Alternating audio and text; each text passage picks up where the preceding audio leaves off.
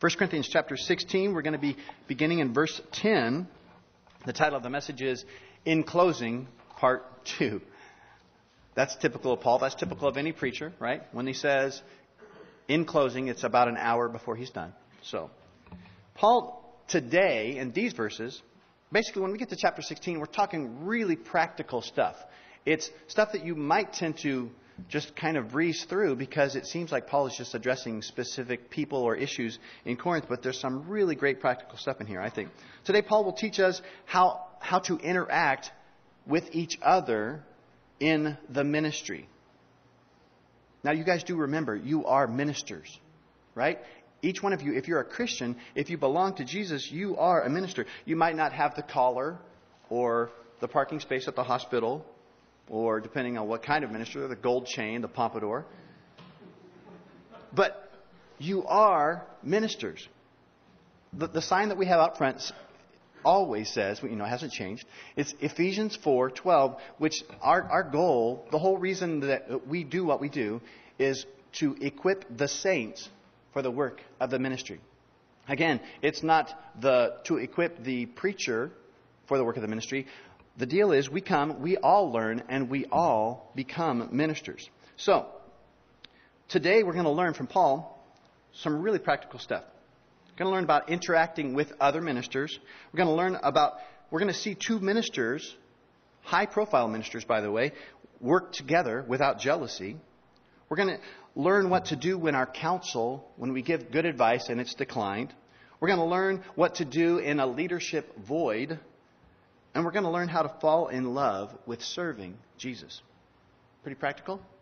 I think so. Verse 1 through 4, we saw last time, Paul expected these guys, the Corinthians, to help out the church in Jerusalem.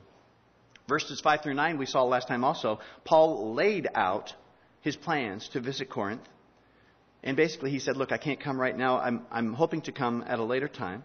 Paul is writing this, by the way, from Ephesus, so he couldn't visit Corinth just yet.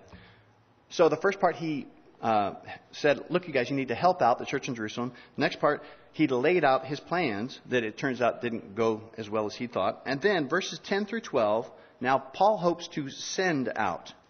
Paul hopes to send out reinforcements to this town of Corinth, this church at Corinth that really needs some leadership. Specifically, Paul's going to attempt, at least, to send Timothy and Apollos. First, Paul says, I hope to send Timothy. Look at verse 10. And if Timothy comes, see that he may be with you without fear, for he does the work of the Lord, as I also do. Therefore, let no one despise him, but send him on his journey in peace, that he may come to me. For I am waiting for him with the brethren. Now, many of you know Timothy was Paul's protege, right? His son in the faith. Timothy probably came to uh, a saving knowledge of the Lord when he was a teenager. By this time, no doubt he's somewhat older, but he's still got to be fairly young and definitely much younger than most of the people that he would be sent to minister to in Corinth. And as you look at the scriptures, it seems as though Timothy also had a tendency maybe to be timid, a bit soft spoken, a little bit unsure of himself. Now think about that. Paul knew from experience, he knew Corinth, this church in Corinth, their reputation with preachers. This church chewed them up and spit them out. They, these guys were bad mouthing Paul, the Apostle Paul, and that was one of the reasons he's writing this letter.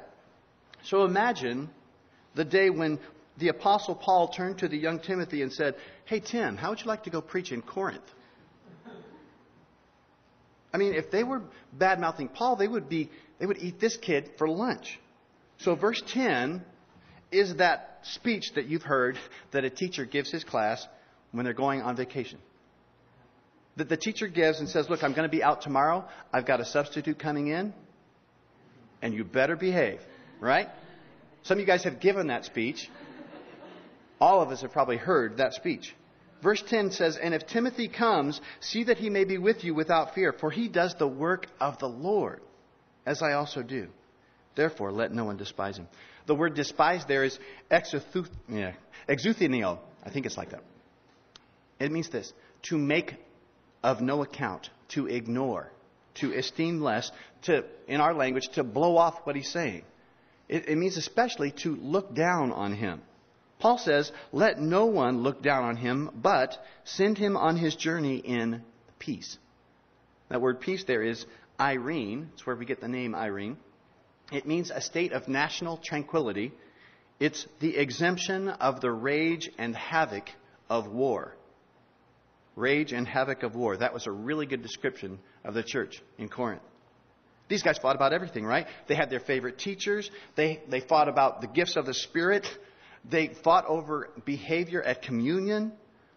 Paul says to them, Look, you need to call a truce in your warring factions, lest my boy get caught up in the crossfire. And again, we see the heart of Paul. We saw this last, last uh, time on Father's Day. Paul has a father's heart here. He's looking out for his boy Timothy. He says, Let no one despise him, but send him on his journey in peace, that he may come to me, for I am waiting for him with the brethren. Paul says, Look, I'll be waiting for him and his report on how things went. Now, like any church, we have some young men and some older men. We have some young women and younger women. There are no older women here. What do you do when a younger person is sent to minister to people that are more experienced? Paul says you only have to answer one question. Verse 10 Is he doing the work of the Lord? If he's doing the work of the Lord, Paul says, let no one despise him. Let no one look down on him.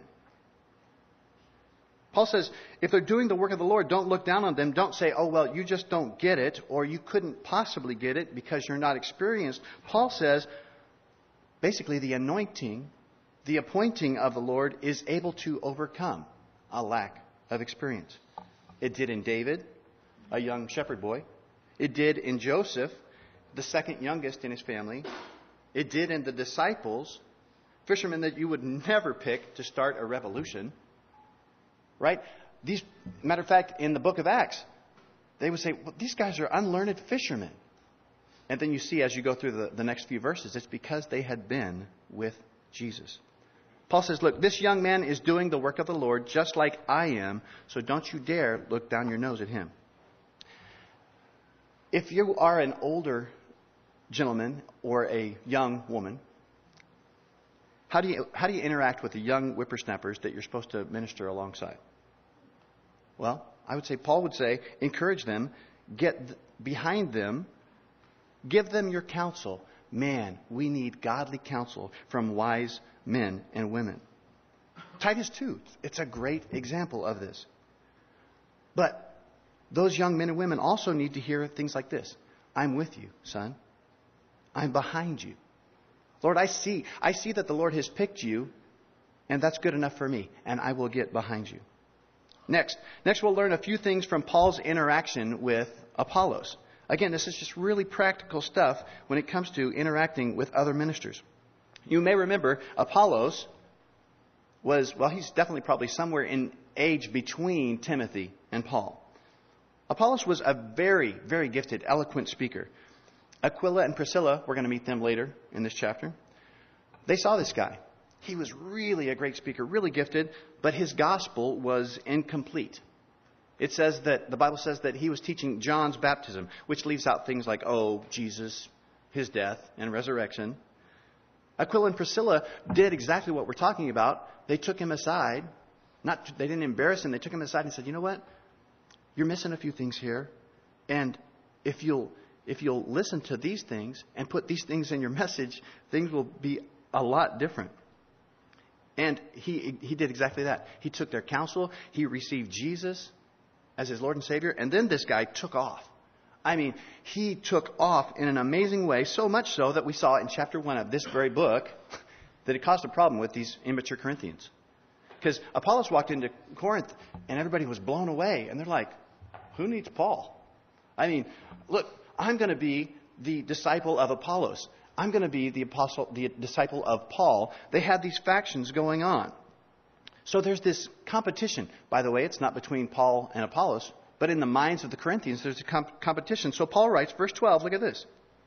1 Corinthians 16, verse 12. Now concerning our brother Apollos. Notice he didn't say my rival Apollos.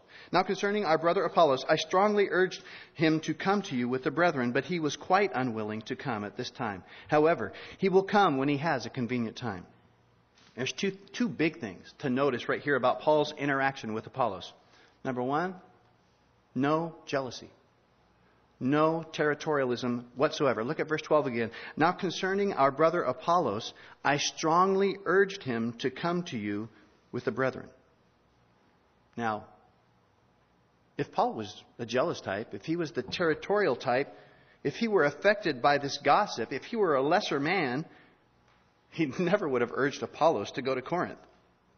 Right? The, the reasoning would have been look, if Apollos goes to Corinth, then they'll hear his gift of preaching and they'll be even more falling in love with him. Even more people might say, I'm of Apollos. That didn't even blip on Paul's radar. It didn't even occur to him, apparently. What Paul wanted was someone, anyone, to minister to the Corinthians that he loved. And if he could get someone as talented, as gifted as Apollos, that's awesome. Paul wanted lives to be changed. He wanted the gospel to be preached. You guys have heard this phrase, right?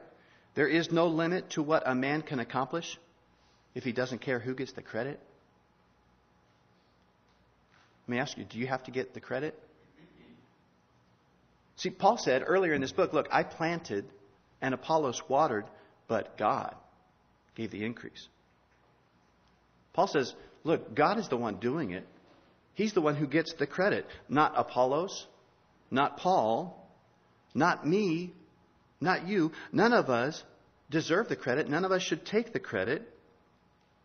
And that is a wonderfully freeing thing when it comes to ministry. See, one of the things I'm encouraging every leader, I have a group of six guys right now. I'm encouraging the leaders of every ministry, and this, this would be even if you're not on that leadership team. If you, if you are leading a ministry, I want to encourage you to raise up someone who can take your ministry. Someone who can do what you do. But you, you know what the problem is with that? First thought, well, what if they do it better? Right? I mean, what if they do it better and then take my ministry? Well, it requires that you give up the idea that the ministry is yours. I mean, what if I choose someone better than me who raises who, someone? If I choose someone who ends up doing it better than me, well, the answer is praise God. God provides the increase. If you have been faithful, listen to this. If you've been faithful in raising that person up, Bible says if you've been faithful in the little things, he'll make you the ruler over many things. If you've been faithful in raising that person up, no matter what your fears are, then God will give you even something more, and probably in personnel. Right? Raising up people who can minister. Jealousy, competition probably does more to kill ministry than anything else I can think of.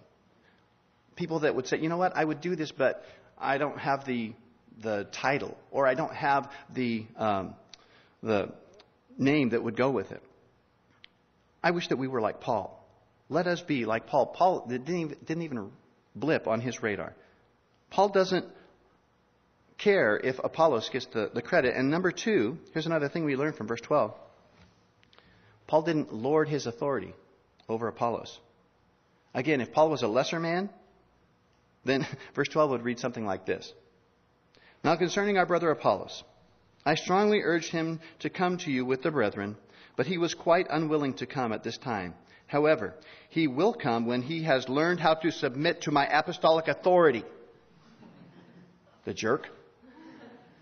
Doesn't read that way.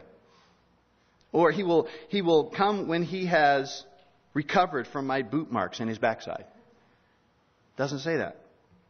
It says, look, look, I, I strongly urge him to come to you guys because he's a great teacher, and you guys are in need of teaching. But he was quite unwilling. Now, we don't know why Apollos was quite unwilling. I have a few guesses. Don't know if they're true. I mean, he may have been like, Paul, look, I love you, but the church of Corinth, I'm not going back. They're a brood of vipers. Or he may have been, could have been even something like this. Look, Paul, every time I go back, they tell me how great I am and how lousy you are. I don't want to hear it. We don't know why Apollos, Apollos didn't go back. Apollos didn't tell us why, and he may not have told Paul why. So Paul says, look, he'll come when he has a convenient time. Maybe some of you remember the shepherding movement. It's goofy. It was a goofy thing that happened. It was basically you would be put under the authority of another Christian where you had to go to them to get permission to buy a car, to buy a house.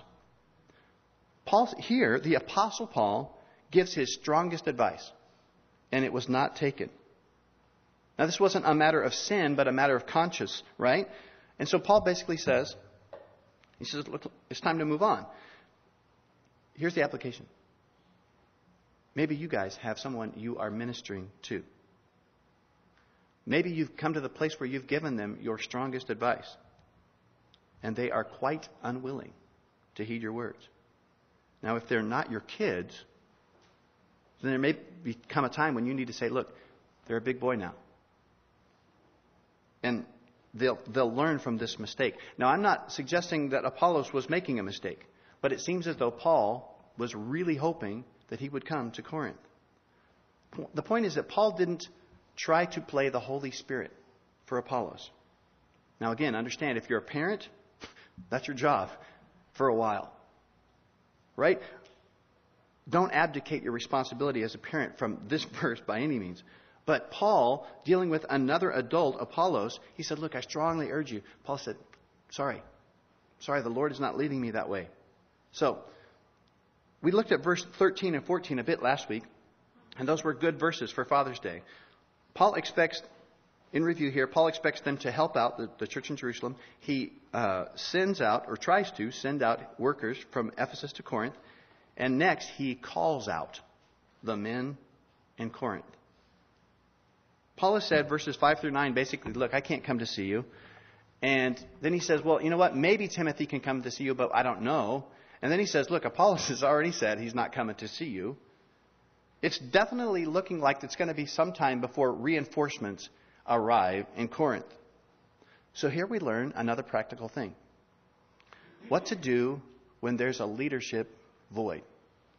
What to do when there seems to be a vacuum in leadership. Look at verse 13 he says, You guys, watch. Stand fast in the faith. Be brave. Be strong. The old King James puts it the best. It says, Quit ye like men.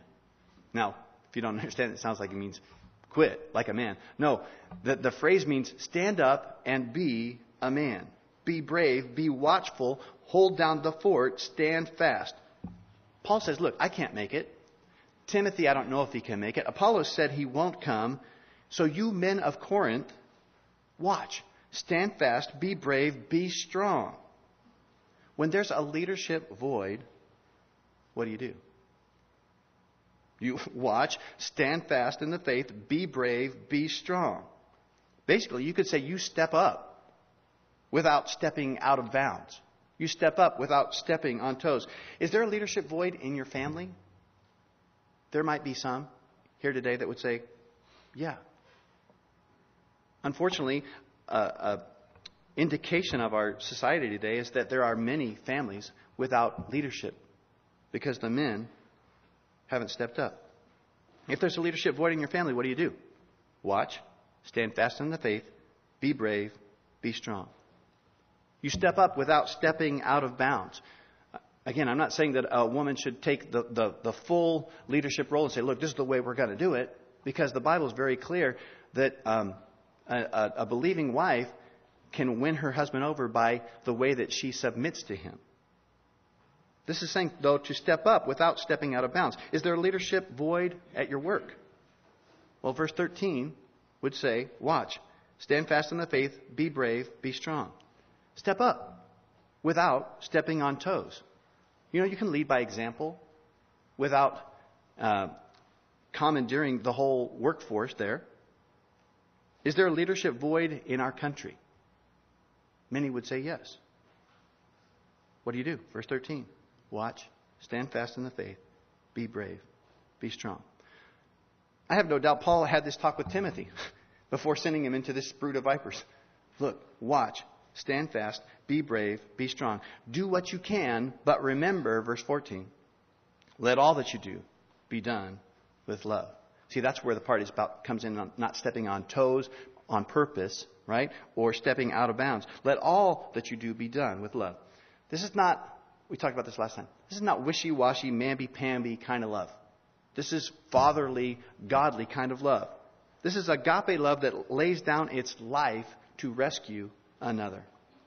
You guys ready for a review? Verse 1 through 4, Paul expected the church to help out the, the saints in Jerusalem. Verses 5 through 9, Paul laid out his plans to visit Corinth. Verses 10 through 12, Paul hoped to send out reinforcements to Corinth. Verses 13 through 14, Paul called out the men of Corinth, said, Be men now. Verses 15 through 18, Paul points out the faithful workers that are already in their midst. Verse 15, Paul says, I urge you, brethren, you know the household of Stephanas, that it's the first fruits of Achaia, and that they have devoted themselves to the ministry of the saints, that you also submit to such and to everyone who works and labors with us. Paul points out this household, the whole family of Stephanas, and says, Look, in reality, there is no leadership void. He says there is no leadership vacuum there in Corinth. He says, No, you have the household of Stephanas living among you. He calls them the first fruits in the area. What he's talking, we've talked about this recently a few times. The first fruits is just basically the first thing that pops out of the ground in a harvest. So Paul is saying Stephanas was among the very first people that were converted there in your area. He says they've devoted themselves to serving you all. Now, maybe these guys didn't have the title of apostle or evangelist, but Paul says, look, right there in your midst, those are your leaders. Paul says, look, in reality, you don't have a leadership void, you have a fellowship void. It says you have a submission void. Verse 15, if I take out the parentheses, to 16 reads this way I urge you, brethren, submit to Stephanas and everyone who works hard. Verse 15 says that they have devoted themselves. Does anybody have an old King James here today? Old King James? Noah? Oh. Does yours say something about being addicted? I hope it does. Verse 15, if my understanding is the Old King James says that they are addicted to the ministry of the saints, that they are hooked on serving the people that God loves. Did you hear that? Paul says, I urge you, these people that are addicted to ministry, submit to them, get behind them. See, they're addicted to ministry. They are hooked on serving the people that God loves. Let me tell you, that's a happy addiction. Parents, sooner or later, your kids will become addicted to something. You probably could already name some of the things they're addicted to. Given his choice, my son, two, two and a half, not even three years old, he's addicted he is addicted to tr- toy train videos. If he was given the choice, he would watch them day and night. This is crazy. There are like eight installments of this toy train video. He's so addicted, so particular, he'll be like, No, Daddy, toy train's number four. so we're like, Okay, it's time to put that thing away. Sooner or later, your kids will be addicted to something. Just this week, I don't have time to read the whole article, but it came out video games overuse may be an addiction, say the experts. Uh, this was June 22nd. Millions of U.S. children and adults obsessed with video games may suffer from a real addiction, according to a proposal up for debate by top U.S. doctors. There's all sorts of information in here. Um, this is probably. Uh, one of the more interesting things, statistics released in 2005 by the Entertainment Software Association and Industry Group estimated that 70% to 90% of American children play video games, and the typical gamer is a 30 year old male who spends about seven or eight hours a week gaming. The, uh, the ESA survey also found that video game overuse was most prevalent among the approximately 9% of video game users who play against others online in internet based uh, massive multiplayer online role playing games. Um, It says this concern came up because of one of our psychiatrists here in Maryland was seeing older people who were losing their social contacts, spe- specifically because of their overuse of video games. It was ruining their life. So it was not like unlike uh, gambling addictions or alcohol, where it was having a profound impact on the lives of the individuals. Um, your kids will be addicted to something. They will be addicted to something. Now we hope we hope it'll be band, or soccer or art or drama or something like that. Football. Lisa's like, football. But above all, what's this? The very best thing you could be addicted to? The ministry. Addicted to helping the people that God loves. He calls them His saints. It means set apart. Helping the people that God loves. I think of the time that we, we went to the nursing facility and I heard reports of the kids blessing so many. This is, this is a great application, you guys. Have your kids be addicted to ministry. Some of the kids, they just crawl up in the laps of the old folks there, and they were blessed beyond measure. And there were some great discussions between kids and their parents after that. This reminds me of, of this thing that we have coming up on the 4th of July. I, I'll get to that in a second, but I'm blessed to see kids helping set up and tear down here in the church. We have some good examples of kids that are beginning to get a taste of this addiction for ministry. Fourth of July, this could be a really cool thing. Again, it's so easy. We have a, a kind of a vision of um, kids with, with a chaperone, maybe, going, well, not maybe, definitely, um, going and handing out a little piece of paper that says, Did you know that this is available, this uh, baby changing room for you. Um, there's all sorts of ways that we can have our kids hooked on ministry. And this has been a recurring theme, by the way, as we've gone through this book. Do you come to church only to get your fix of the truth? That's not a bad reason to come to church.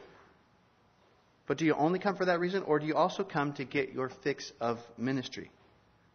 In other words, your ministry to other people. Let me put it this way you can catch a buzz before you leave here. Now, you don't say that very often in church. But you can catch a buzz before you leave here just by tracking someone down and saying, How can I pray for you? And then praying with them right there. I promise you, I get to do it every week. It's, it's a joy, it's a wonderful addiction. And here's another way to make a life of ministry really joyous. Look at verse 15. Paul says, I urge you, brethren, you know the household of Stephanas, that it is the first fruits of Achaia, and that they have devoted themselves to the ministry of the saints. They're addicted to the ministry of the saints, that you also submit to such, and to everyone who works and labors with us. Now we read that word submit, and without a lot of explanation, it doesn't, it's not an appealing word to us. Because we think it means basically do what they say. But let me tell you, that word is much, much cooler than that. The word is hupotasso. It means to arrange under, to place oneself under. This was a word that in the Greek military, it meant to arrange in a military fashion uh, under the command of a leader. But listen to this in non military use, it was a voluntary attitude of giving, in, of giving in, excuse me, of cooperating, of assuming responsibility, of helping to carry a burden. So the phrase again that we would use is Paul saying, look, if you find somebody who's working hard, get put yourself underneath them. Place yourself underneath them and ask how you can help. If every church was filled with people who really got this, the churches would completely change the landscape of America. Here's another application for you. Today is like we're filled with applications. Find someone who is addicted to the ministry. And place yourself under them. Get behind them. Ask them how you can help. Follow them. Support them. And what will happen is soon you'll find yourself addicted in a joyous way to the ministry. And then soon you'll find yourself qualified to lead others. And then if people were to do this, people would come to you and say, Wow, how is it that you're so happy? Can I help you? Now, it's kind of an odd illustration. I was flying back from California, pastor's conference. On the, the TV on the uh, airplane, I sh- saw a show about Simon Cowell. Okay, some of you guys already know who he is. Simon Cowell, he's the, the, the mean judge on American Idol. Probably most of you guys know who he is. Now, he's not the nicest guy, but no one disputes that he's successful. When you hear his story, it's basically the same story that you used to hear all the time about record executives. A guy who loves music but doesn't know anything about it. He decides he's going to take a job delivering mail at the record company. And he pays attention and he asks a lot of questions and he takes every job available and he soaks it all up. And years later, he's running multiple TV shows, billionaire, yada yada. You know the story. There's probably not a lot of things you can learn in church from Simon Cowell. But this is one. If you really want to succeed, find somebody who's doing well, who's working hard, and go to them and say, Can I help you? Can I learn from you? Get behind them and support them and learn. Now, Simon Cowell's houses, his cars, his money, all of it will burn someday. Right? The Bible says that the earth will melt with fervent heat. Everything that he has is going to burn someday. But listen, if you will apply the exact same principle in ministry, you are investing in something that the Bible says moth cannot eat, rust cannot destroy, and thieves cannot break in and steal. That's pretty cool. That's a wonderful way to invest. Look at verse 17 now. He says, I am glad about the coming of Stephanas. Same guy here and then his buddies, Stephanas, Fortunatus, and Achaicus. Achaicus, excuse me. For what was lacking on your part, they supplied. These three guys probably had come to Paul in Ephesus to bring to his attention many of these issues. We know that Chloe also sent word that there were problems in Corinth. These were probably the ambassadors that went, look, somebody's got to go talk to Paul, so we'll do it. Stephanas, Fortunatus, um, Fortunatus obviously means fortunate, right? And Achaicus, that means basically that he's from Achaia, um, the province to which Corinth was situated. That's like somebody who lived in Orlando being called Orlando. So here, here go on, on their trip Steve, Archie, and Lucky. the, kind of an aside, it reminds me of that classified ad. Some of you heard it. it says lost dog, one missing leg, one missing eye, burnt fur, answers to the name of Lucky. I always like that. Anyway, so this, um, look at the word supplied there. It says, For what was lacking on your part, they supplied. Uh, what it means literally is to fill up a ditch. You guys ever been in a conversation and you keep digging yourself further and further in a hole? Some of these Corinthians had spent years doing that with Paul. Paul says, Look, I'm really glad these guys showed up. By their kindness, they have filled up the ditch that you have dug between you and me. Now, how did they do that? Verse 18 For they refreshed my spirit and yours. Therefore, acknowledge such men.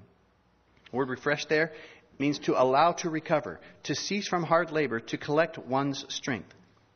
That word, it, basically, it's a glass of lemonade after pulling weeds on a hot day. That's, that's the kind of thing where, where you finish the glass and now you go, now I can keep going. It gives you that second wind. Do you guys know people like that? That they refresh you, they recharge you, they rejuvenate you. Paul says, acknowledge such men. There's another application. If you know someone that does that, let them know. Acknowledge such men. Send out an email today. Or better yet, in person, tell that person, you refresh my soul and I appreciate it. Or better yet, you become the refresher today. You guys heard that again, right? Everyone's a blessing, a refreshing. Some when they enter, some when they leave. We should commit to being the first, the kind who bless when they enter. Look at verse 19. The churches of Asia greet you. Aquila and Priscilla greet you heartily in the Lord with the church that is in their house. Now, this is a great couple we don't have time to follow all the places that we find them in the New Testament, but they pop up several times in the New Testament. Aquila and Priscilla. They are that kind of beautiful, godly couple that just oozes hospitality. And, and they are always working together. I mean, even their names rhyme. Isn't that cute? Aquila and Priscilla. Probably have matching shirts. Now, my guess is that these are fun loving guys. Aquila means eagle, and Priscilla means ancient. What kind of parent names their daughter ancient? But Aquila probably had fun with that. He's like, Hi, my name means eagle, and this is my wife. She's ancient. And she probably teased him, Yeah, but he's a bald eagle. Okay. Anyway, that's presumption. anyway, they greet you heartily in the Lord, and everyone, everybody in their fellowship, their home fellowship, says hi. Basically, this is just a shout out from one more couple that's addicted to ministry. Joyous servants of Jesus. He continues on, verse 20 All the brethren greet you. Greet one another with a holy kiss. Basically, again, a shout out from the church in Ephesus. Everybody says hi. Give everyone a holy kiss for us, right? We do that on the phone. Hey, give so and so a kiss for us. Back then, and still in some cultures, men would kiss on both cheeks. I have a friend that I work with. His name is Sammy. He used to tour with an evangelist uh, who would uh, tour in Poland and Russia. He says there would be nights when the preacher at, would be standing at the back of the room after preaching, and his face would be red from a thousand kisses on the cheeks from, from guys with beards. Um, people showing affection and gratitude for the teaching of the word. Now, today, a handshake in our society, a handshake works, right? Or the, the manly hug, the shoulder squeeze, all that stuff. Now, men, let me say, with the ladies, an A frame hug will do just fine or a side hug, because it says, greet one another with a holy kiss, a holy greeting. I, I hesitate to, I wish I didn't have to say this, but I think it's wise to. Is the affection that you are showing holy? I mean, is the affection that you are showing um, in church, particularly, to bless that other person, or is it for your own, not so holy purposes?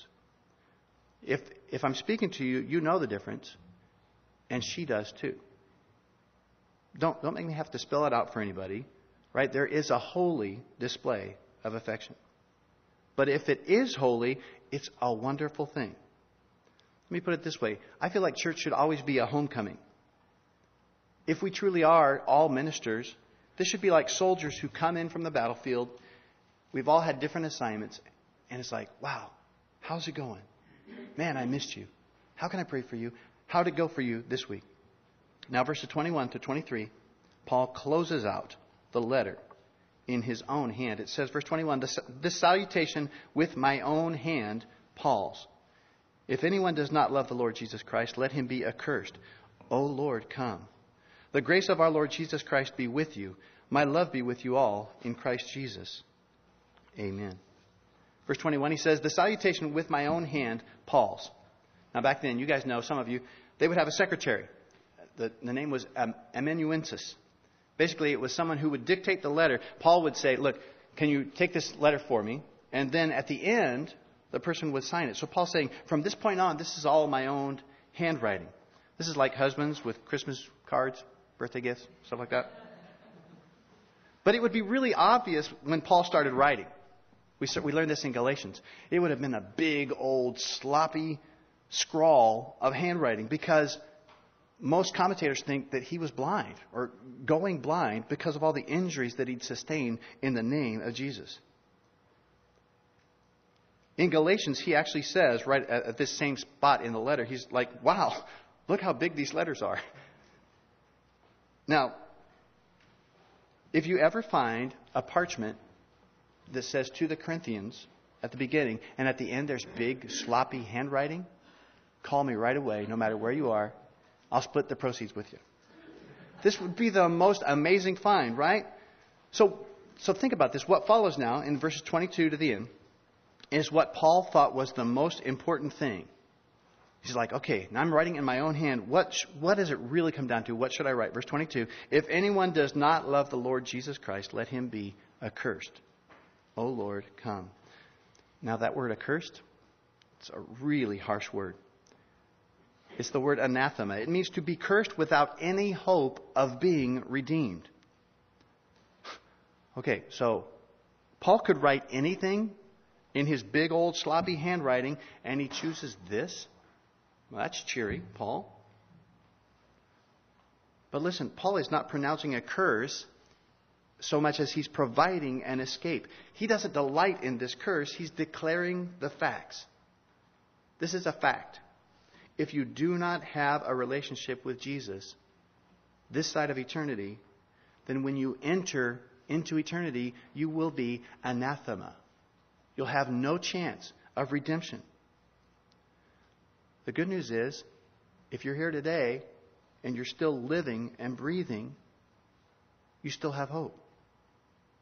It's interesting because the next word there, where it says, O Lord, come, in the Greek, that's Maranatha. That's a greeting that they gave to each other all the time. It was basically like aloha. Um, it's actually, you know how goodbye, if you condense it, it's basically uh, God be with you. Right? This was the same kind of thing. Maranatha means Lord come or the Lord is coming. It was a greeting that Christians gave to one another. So here you have, in juxtaposition, anathema, Maranatha.